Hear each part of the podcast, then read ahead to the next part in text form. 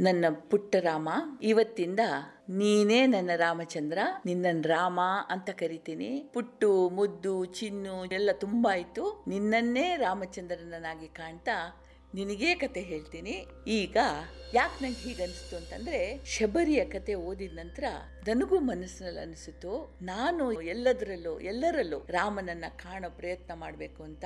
ಅದಕ್ಕೆ ನಿನ್ನನ್ನು ನನ್ನ ಪುಟ್ಟ ರಾಮ ಅಂತಂದೆ. ಹುಡುಗ, ಹುಡುಗಿ, ಗಂಡು, ಹೆಣ್ಣು ಅನ್ನುವ ಭೇದ ಹೊರಗಿನ ರೂಪಕ್ಕೆ ಮಾತ್ರ ಒಳಗಿನಿಂದ ನಾವೆಲ್ಲರೂ ರಾಮರೇ ಅಲ್ವಾ ನನ್ನ ರಾಮ? ಇರಲಿ. ಇವಾಗ ಸುಗ್ರೀವನ ಮಂತ್ರಿಯಾದ ಹನುಮಂತ ರಾಮನ ವಿವರ ತಿಳ್ಕೊಳ್ಳಕ್ಕೆ ಅಂತ ಹೊರಟ ಅಂತ ಹೋದ್ವಾರ ಹೇಳಿದ್ದೆ. ಈಗ ರಾಮ ಹನುಮಂತರ ಭೇಟಿ ಹೇಗಾಯ್ತು? ಒಂಚೂರು ನೋಡೋಣ. ಹನುಮಂತ ಯೋಚಿಸಿದ, ತಾನು ಈ ವಾನರ ರೂಪದಿಂದ ರಾಮ ಲಕ್ಷ್ಮಣರ ಮುಂದೆ ಹೋದ್ರೆ ಅವರು ತನ್ನನ್ನ ಸಂಶಯ ದೃಷ್ಟಿಯಿಂದ ನೋಡೋದು ಖಂಡಿತ. ಆದುದರಿಂದ ಅವರು ಒಪ್ಪಿಕೊಳ್ಳಬಹುದಾದ ವೇಷದಲ್ಲಿ ಹೋಗೋದು ಒಳ್ಳೆಯದು ಅಂತ ನಿರ್ಧರಿಸಿ ಬ್ರಾಹ್ಮಣ ಭಿಕ್ಷುವಿನ ರೂಪಧಾರಣೆ ಮಾಡಿ ರಾಮ ಲಕ್ಷ್ಮಣರಿದ್ದ ಕಡೆ ಬಂದ. ಪುಟ್ಟು, ಇಲ್ಲೊಂಚೂರು ನಿನಗೆ ವಿವರಣೆ ಹೇಳಬೇಕು. ಬ್ರಾಹ್ಮಣ ಅಂತಂದ್ರೆ ಬ್ರಹ್ಮನನ್ನ ತಿಳಿಯಲು ಬಯಸುವ ಒಂದು ವರ್ಗ. ಹುಟ್ಟಿನಿಂದ ಯಾರು ಏನೇ ಆಗಿರ್ಲಿ ನಾನ್ ಯಾರು? ಈ ಜಗತ್ತಿನಲ್ಲಿ ನನ್ನ ಸ್ಥಾನ ಏನು? ಈ ದೇಹದಲ್ಲಿದ್ದು ಅದನ್ನು ನಡೆಸುವ ಚೈತನ್ಯದ ಮೂಲ ಯಾವುದು? ಸಾವಿನ ನಂತರ ಆ ಚೈತನ್ಯ ಏನಾಗ್ತದೆ? ಮತ್ತೆ ಈ ಬ್ರಹ್ಮಾಂಡ ಅನ್ನುವ ಸೃಷ್ಟಿಯ ರಹಸ್ಯ. ಇದನ್ನೆಲ್ಲ ತಿಳ್ಕೊಳ್ಳುವ ವಿದ್ಯೆ ಬ್ರಹ್ಮ ಅಥವಾ ಬ್ರಹ್ಮ ವಿದ್ಯೆ ಇದನ್ನು ಕಲೀಲಿಕ್ಕೆ ಬಯಸುವವ ಬ್ರಾಹ್ಮಣ. ನಿನಗೆ ಗೊತ್ತಿರಲಿ ಅಂತ ಹೇಳಿದ್ದೀನಿ ಅಷ್ಟೆ. ಹ್ಮ್? ನೆನ್ಪಿಟ್ಕೊ. ಸರಿ ಪುಟ್ಟರಾಮ? ಈ ಹನುಮಂತ ವಾನರೋತ್ತಮನಾದ ಕೇಸರಿ ಮತ್ತು ಅಂಜನಾದೇವಿಯವರ ಮಗ. ಇವನು ಅಂಜನಾದೇವಿ ವಾಯುದೇವನನ್ನ ಉಪಾಸಿಸಿ ಪಡೆದ ವರ. ಆದುದರಿಂದ ಇವನು ವಾಯುಪುತ್ರ. ಅಂಜನಾಸುತ ಕೇಸರಿ ನಂದನ ಅಂತೆಲ್ಲ ಇವನಿಗೆ ಹೆಸರಿದೆ. ವಾಯುಪುತ್ರ ಆದುದರಿಂದ ಪರಮ ಬಲಶಾಲಿ, ಪರಾಕ್ರಮಿ, ವೀರ, ಧೀರ, ಶೂರ. ಸಾಕ್ಷಾತ್ ಸೂರ್ಯದೇವನಿಂದ ವೇದ ವೇದಾಂಗಗಳನ್ನು ಅಭ್ಯಾಸ ಮಾಡಿದವನು ಸೂರ್ಯ ದೇವನಿಂದ ಪ್ರಭಾವಿತನಾಗಿ ಲೋಕ ಸೇವೆಗೆ ತನ್ನನ್ನು ಸಮರ್ಪಿಸಿಕೊಂಡವನು, ಇಚ್ಛಾರೂಪ ಧರಿಸುವ ಶಕ್ತಿವಂತ, ಬ್ರಹ್ಮಚಾರಿ, ಸತ್ಯವ್ರತ. ಇವನಿಗೆ ಹನುಮಂತ ಅನ್ನೋ ಹೆಸರ್ಯಾಕ್ ಬಂತು. ಅಂತ ನಿನಗೆ ಕುತೂಹಲ ಆಗ್ತಾ ಇರ್ಬೋದಲ್ವಾ? ಅದಕ್ಕೂ ಒಂದ್ ಕತೆ ಇದೆ. ನಾನು ಹೇಳಿದ್ನಲ್ಲ, ಕಥೆ ಒಳಗೊಂದ್ ಕತೆ ಕಥೆ ಒಳಗೊಂದ್ ಕತೆ ಹನುಮಂತ ಆಕಾಶದಲ್ಲಿ ಹಾರ್ತಾ ಇದ್ದಂತೆ ಅಂದ್ರೆ ಹಾರ್ಲಿಕ್ಕೆ ಅವನಿಗೆ ಸಾಧ್ಯ ಇತ್ತು, ವಾಯು ವೇಗದಿಂದ ಓಡಬಲ್ಲವನಾಗಿದ್ದಂತೆ ಎಷ್ಟಾದ್ರೂ ವಾಯುಪುತ್ರ ನೋಡು. ಒಂದಿನ ಚಿಕ್ಕ ಹುಡುಗ ಹನುಮಂತ ಆಗ ತಾನೇ ಉದಯಿಸ್ತಾ ಇರುವ ಬಾಲ ಸೂರ್ಯನನ್ನು ನೋಡಿದಂತೆ ಕೆಂಪಗೆ ಗುಂಡು ಗುಂಡಾಗಿದ್ದವನನ್ನು ನೋಡಿ, ಏನೋ ತಿನ್ನೋ ಹಣ್ಣಿರ್ಬೇಕು ಅಂತ ಭಾವಿಸಿ ಹಿಡಿದು ತಿನ್ನೋಣ ಅಂತ ಆಕಾಶಕ್ಕೆ ಹಾರಿದ್ನಂತೆ. ಇಂದ್ರನಿಗೆ ಇದನ್ನ ನೋಡಿ ಭಯ ಆಯ್ತು. ಇವನೇನಾದ್ರೂ ಸೂರ್ಯನನ್ನ ನುಂಗು ಬಿಟ್ರೆ ಸೂರ್ಯ ಮಂಡಲವೇ ನಾಶವಾಗುತ್ತೆ, ಭೂಮಿ ಇಲ್ಲವಾಗುತ್ತೆ ಅಂತ ಹೆದರಿ ತನ್ನ ವಜ್ರಾಯುಧದಿಂದ ಒಂದು ಮುಖದ ಮೇಲೆ ಗುದ್ದು ಹಾಕಿದ್ನಂತೆ ಹಾಕಿದ ಪೆಟ್ಟಿಗೆ ಹನುಮಂತ ಒಂದು ಬಂಡೆ ಮೇಲೆ ಬಿದ್ದ. ಬಿದ್ದ ಪೆಟ್ಟಿಗೆ ಇವನ ಹನು, ಅಂದ್ರೆ ಕೆನ್ನೆ, ಬಂಡೆಗೆ ಬಡಿತು. ಪೆಟ್ಟಾಗಿ ದಪ್ಪ ಕೂತ್ಕೊಂತು ಊತ ಇಳಿಲೇ ಇಲ್ಲ. ಶಾಶ್ವತವಾಗಿ ಉಳಿತು. ಈ ಊದಿದ ಕೆನ್ನೆಗಳಿಂದಲೇ ಗುರುತಿಸಲ್ಪಟ್ಟು ಹನುಮಂತ ಅಂತ ಹೆಸರಾಯ್ತು ಇವನು ಚಿರಂಜೀವಿ, ಅಂದ್ರೆ ಇವನಿಗೆ ಸಾವಿಲ್ಲ. ಸುಗ್ರೀವನ ಅಂತರಂಗದ ಮಿತ್ರ ಮತ್ತು ಅವನ ಸಚಿವನು ಹೌದು. ಇವನು ಸುಗ್ರೀವನ ಭಯವನ್ನ ಹೋಗಲಾಡಿಸ್ಲಿಕ್ಕೆ ರಾಮ ಲಕ್ಷ್ಮಣರು ಇದ್ದ ಕಡೆ ಬಂದ. ಶ್ರೀರಾಮಚಂದ್ರನ್ ಮುಂದೆ ನಿಂತು ಹೇಳ್ದ, ಅಯ್ಯ, ತಾವುಗಳು ಯಾರು? ನಿಮ್ಮ ಮುಖದಲ್ಲಿ ರಾಜಕಳೆ ಇದೆ. ಅಶ್ವಿನಿ ದೇವತೆಗಳಂತೆ ಸುಂದರಾಂಗರಾಗಿದ್ದೀರಿ. ಆದರೆ ತಪಸ್ವಿಗಳ ಹಾಗೆ ನಾರು ಮಡಿ ಉಟ್ಟು ಜಟಾಧಾರಿಗಳಾಗಿದ್ದೀರಿ. ಕೈಯಲ್ಲಿ ಆಯುಧಗಳಿವೆ. ಆದರೂ ಮುಖ ಮೋಡ ಕವಿದ ಚಂದ್ರಮನ ಹಾಗೆ ದುಃಖದಿಂದ ಬಾಡಿದೆ. ನಿಮ್ಮ ಪರಿಚಯ ಮಾಡಿಕೊಡಬಹುದೇ? ಅಂದ ವಿನಯದಿಂದ. ರಾಮನಿಗೆ ಇವನ ಮಾತುಗಳನ್ನು ಕೇಳಿ ಸಂತೋಷವಾಯಿತು. ಅವನು, ಲಕ್ಷ್ಮಣ, ಇವನ ಮಾತುಗಳಲ್ಲಿ ಸತ್ಯ ಕಾಣ್ತಾ ಇದೆ. ಇವನ್ಯಾರು ಅಂತ ಮೊದಲು ವಿಚಾರಿಸು. ಶಬರಿ ಹೇಳಿದವನು ಇವನೇನಾ ಕೇಳು ಅಂತಂದ. ಲಕ್ಷ್ಮಣ ಕೇಳಿದ ಪ್ರಶ್ನೆಗೆ ಹನುಮಂತ, ವಾಲಿ ಸುಗ್ರೀವರೆಂಬ ಸೋದರರ ಕತೆ ಹೇಳಿದ. ತಪ್ಪು ತಿಳುವಳಿಕೆಯಿಂದ ಆದ ಅನಾಹುತ ಸುಗ್ರೀವನನ್ನು ವಾಲಿ ದೇಶಭ್ರಷ್ಟನ್ನಾಗಿ ಮಾಡಿದ್ದು.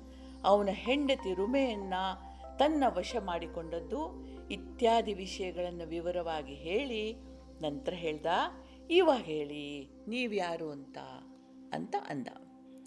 ಲಕ್ಷ್ಮಣ ಹೇಳ್ದ, ಕೋಸಲ ದೇಶದ ರಾಜ, ದಶರಥ ಮಹಾರಾಜರ ಮಕ್ಕಳು ನಾವು. ಕಾರಣಾಂತರಗಳಿಂದ ನಮಗೆ ವನವಾಸ ಪ್ರಾಪ್ತಿಯಾಯಿತು.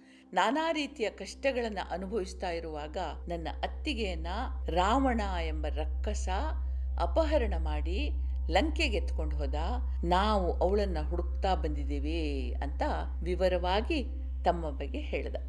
ಒಂದ್ಸಲ ಓದಿದ್ಯಾ ಇವರ ವಿವರಣೆಯನ್ನ?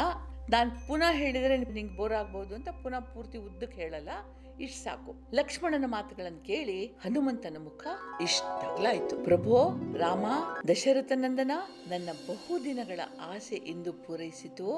ನಾನು ಧನ್ಯನಾದೆ. ನಾನು ವಾಯುಸುತ ಹನುಮ. ನಾನು ಈ ವೇಷದಲ್ಲಿದ್ದೇನೆ. ಆದರೆ ನಾನು ವಾನರ.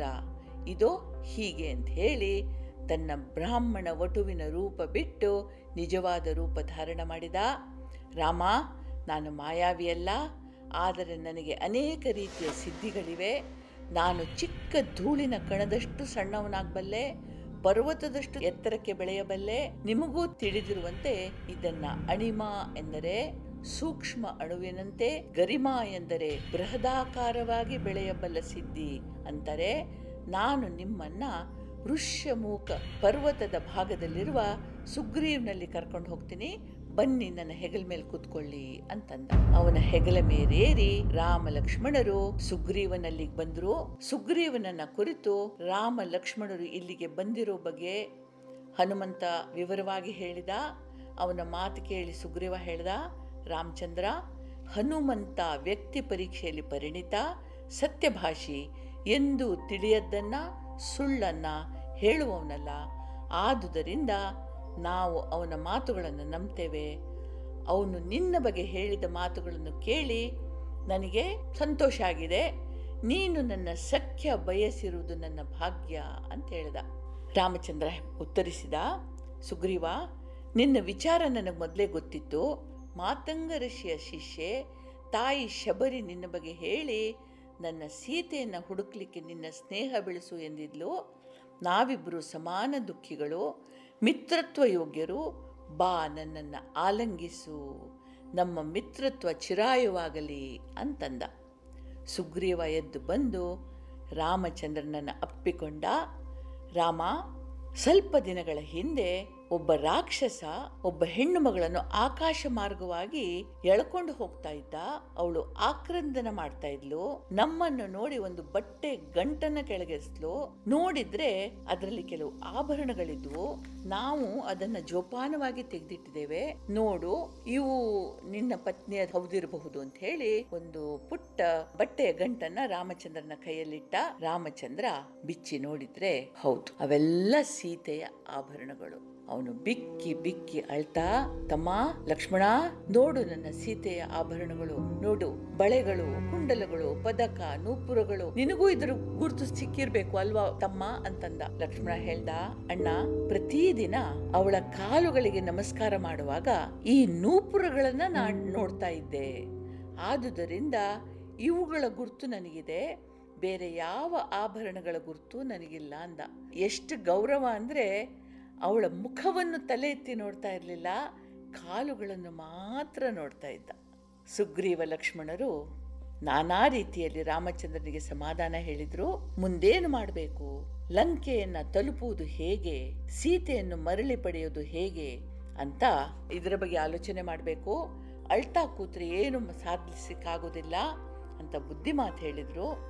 ವಾನರ ವೀರರು, ರಾಮ ಲಕ್ಷ್ಮಣರು ಒಂದಾಗಿ ಕುಳಿತು ಮುಂದಿನ ಕಾರ್ಯಗಳ ಬಗ್ಗೆ ಯೋಚಿಸಿದ್ರು ಮೊದಲು ವಾಲಿಯನ್ನು ಸಂಹರಿಸಿ ಸುಗ್ರೀವನಿಗೆ ಅವನ ರಾಜ್ಯವನ್ನು ವಾಪಸ್ ಕೊಡಿಸ್ಬೇಕು. ಅನಂತರ ಸುಗ್ರೀವನ ಸಮಸ್ತ ಸೈನ್ಯವನ್ನು ಒಗ್ಗೂಡಿಸಿ ಲಂಕೆಯ ಕಡೆಗೆ ಹೊರಡಬೇಕು. ರಾಮನಿಗೆ ರಾವಣ ಪುರಿಯನ್ನು ತಲುಪಲು ಹಾಗೂ ಮುಂದೆ ಯುದ್ಧ ಮಾಡಲು ಸಹಾಯ ಮಾಡಬೇಕು ಅಂತ ನಿರ್ಧಾರವಾಯಿತು. ಎರಡೂ ಕಡೆಯವರು ಒಪ್ಪಿದ್ರು. ಈಗ ಲಕ್ಷ್ಮಣ ಕೇಳ್ದ ಸುಗ್ರೀವ, ನಿನ್ನ ಅಣ್ಣ ಮಹಾಬಲಾಢ್ಯ. ಅವನು ಈ ಮಾತಂಗವನಕ್ಕೆ ಮಾತ್ರ ಯಾಕೆ ಬರೋದಿಲ್ಲ? ಬಂದು ನಿನ್ನನ್ನು ಸುಲಭದಲ್ಲಿ ಕೊಲ್ಲಬಹುದಲ್ವಾ? ಅಂತ ಪ್ರಶ್ನಿಸಿದ. ನಿನಗೂ ಈ ಸಂದೇಹ ಇರ್ಬೋದಲ್ವ ಪುಟ್ಟ? ಅವಾಗ ಸುಗ್ರೀವ ಹೇಳ್ದ, ರಾಮ, ಇದಕ್ಕೊಂದು ಹಿನ್ನೆಲೆ ಇದೆ. ವಾಲಿ ಈ ಮಾತಂಗವನಕ್ಕೆ ಕಾಲಿಟ್ಟರೆ ಅವನ ತಲೆ ನೂರು ಹೋಳಾಗುತ್ತೆ ಅನ್ನೋ ಶಾಪ ಇದೆ. ಆ ಕತೆ ಹೇಳ್ತೀನಿ ಕೇಳು ಅಂತಂದ. ಆ ಕಥೆ ಒಂದಿಷ್ಟು ಉದ್ದಕ್ಕಿದೆ. ಆದ್ರಿಂದ ಈ ವಾರ ಹೇಳಿದ್ರೆ ನಿನಗೆ ಇನ್ನೂ ಒಂದು ಅರ್ಧ ಗಂಟೆ ಬೇಕು ಕೇಳೋಕೆ. ಅದರಿಂದ ಮುಂದಿನ ವಾರ ಹೇಳ್ತೀನಿ. ಇಲ್ಲಿಗೊಂದು ಬ್ರೇಕ್ ತಗೊಳ್ಳೋಣ. ಅಲ್ಲಿಯವರೆಗೆ ಸಂತೋಷವಾಗಿರು. ಎಲ್ಲರನ್ನು ಖುಷಿ ಖುಷಿಯಾಗಿಡು. ಸುರಕ್ಷಿತವಾಗಿರು. ನಮಸ್ಕಾರ. ಜೈ ಹಿಂದ್.